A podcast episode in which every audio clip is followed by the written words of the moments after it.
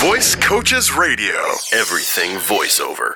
Hello and welcome once again to Voice Coaches Radio. I'm Warren Garling. And I'm Mike Spring. Well, it must be late August because John Gallogly is in the house. I love when you say things like "in the house," Warren. You sound so so hip and edgy. Oh, you see, I'm just not up on all this latest jive. Hey, look, we, we can't be all be as cool as me. So anyway, we're you can tell we're going to just turn it over to John here.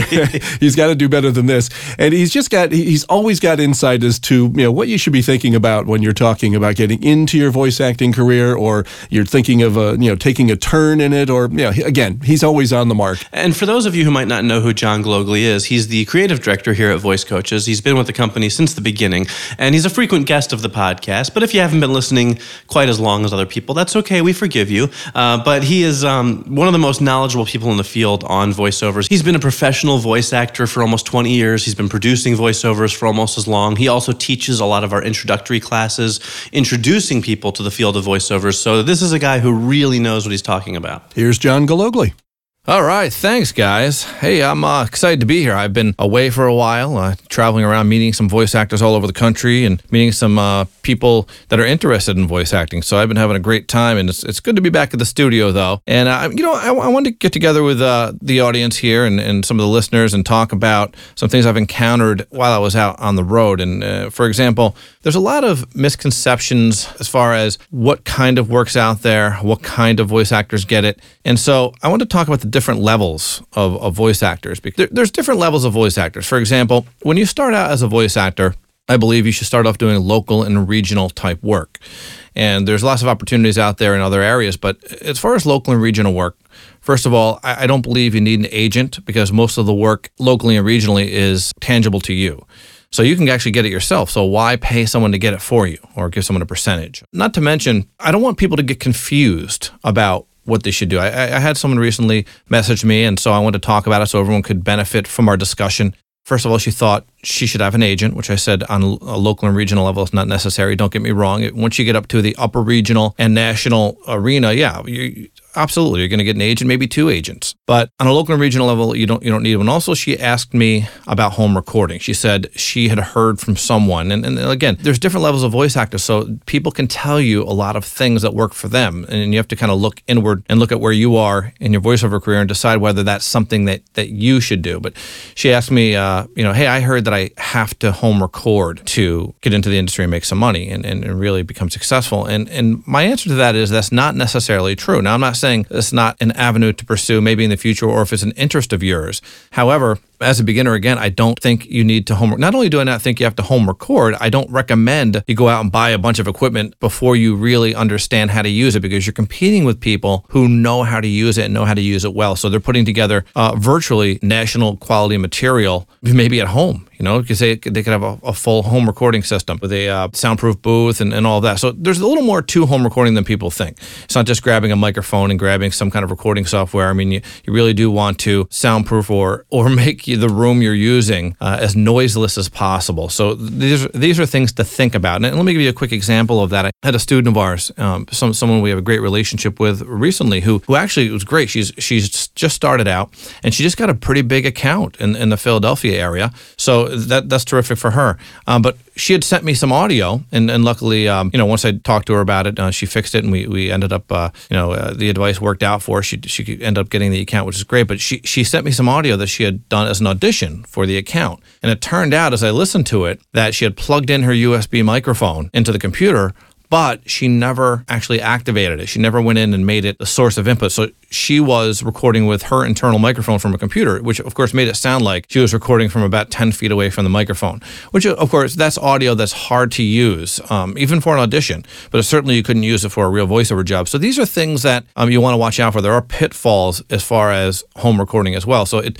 I do think, you know, if it's a point in your career where you want to get into it, hey, no problem. Buy, buy a microphone, buy a couple mics, or buy a USB mic, practice a whole bunch before you get into that. But like I said, I think on a local and regional level, it's not necessary, especially starting out. Um, you can go into local studios, work with studios directly. And what's great about that is it gives you an opportunity to develop work relationships. You know, when you're doing home recording, there's not a ton of that going on. Um, there are certainly sites out there that you, that you can work with. There's some sites out there that you can play with and look at the jobs and see what's out there, maybe practice with the scripts.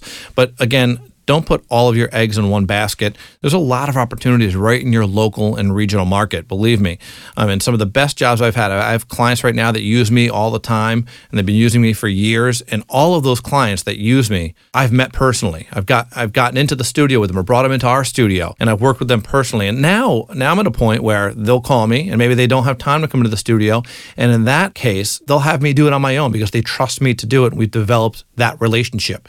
Um, so that's something that you work up to. It's not something that you do right away. So your best bet is to market yourself as a beginner on a local and regional level. There are lots of opportunities. Show up on time, know your job, and obviously, you know, be yourself, be likable, and, and be professional. And those people will use you again. This isn't something that's really this isn't really debatable in the industry. It's really how we work. I mean, as a producer, for example, I hire the same people over and over again.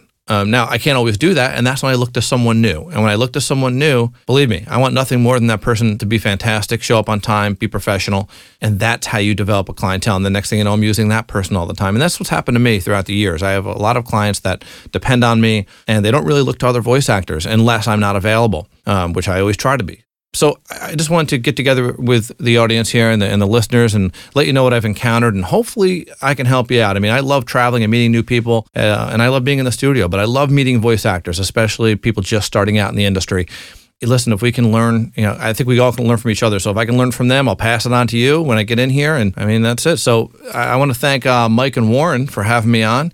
I love seeing everybody here. I mean, this is a great environment. I, you know, that's one of the great things about voice acting. I always say my favorite part of the, the industry are the people. So a great group of people here, certainly at Voice Coaches, you know, even, even Mike and Warren. Well, great information as always. Thanks, John, for stopping by the show. It's always a pleasure to have you here, and hopefully, we will uh, have you on again soon before you get back on the road. Now, if you've been thinking that voice acting might be just what you're looking for for your next challenge, you've come to the right place. Voice Coaches offers an evening adult education class we call Getting Paid to Talk through universities, colleges, and schools all around the country. And this fall, we're probably going to be somewhere near you. That's right. Watch for us soon in Phoenix, Arizona, Saratoga Springs, New York, and Simsbury. Winsted, and Bristol, Connecticut. We'll also be heading for Hadley, Charlton, Nantucket, and Holyoke, Massachusetts, Tallahassee, Florida, and Morganton, North Carolina. Now, if you'd like to find out exactly when we'll be visiting your town, just call us toll free 866 887 2834. Or you can email us at podcast at voicecoaches.com. We also welcome your comments, questions, and topic suggestions at that email address. And you can send in other phrases you'd like to hear Warren say, like in the house. that would probably sound really funny coming out of his mouth. I'm leaving now. Don't you mean you're outie? Isn't that what the kids say? Oh, do they really? I believe so. Oh, I got to talk to my kids again. hey, we'll catch you next week. Thanks for joining us. Visit voicecoaches.com for more voiceover news and information. Check, check, check. Money order, credit card. I'm sorry. I was saying check, check, and then I said money order, credit card. Oh, that's good. We also take That's good. cash. Thank you. I love when you say things like in the house, Warren. You sound so so hip and edgy. John Gallogly is in the house. you gotta put a little okay. more a little more That's true. verve into it though. Yeah, this is going But- nowhere. I think you mean in the house. And I see I sound like I'm Jamaican or something. What, Yeah, what is that? All you do. We'll insert a long pause here. Yeah, right. Okay, why don't we just well why don't we just stand here for five minutes quietly and that way and then do our outro and then when John comes in I don't have to edit. I could just plunk it right in the middle. I, I, for some reason, it seems to go against the whole idea of digital editing. right. But, anyway. Oh, you're right. You're right. okay. We'll also be heading for Hadley, Charlton, Nantucket, and Holyoke, Massachusetts. Tennessee, uh, yeah, right. Tennessee. Florida. Tennessee, Florida. Sorry. I can't even use any of that. Yeah, you can't use that in the outtakes. outtakes. Dang Okay. it. Well, for those of you listening, just know that there was something really funny that we just said, but we can't use it in the outtakes because it's mildly inappropriate. I'll tease people with the outtake that could have been. Yeah, right. The one that got away.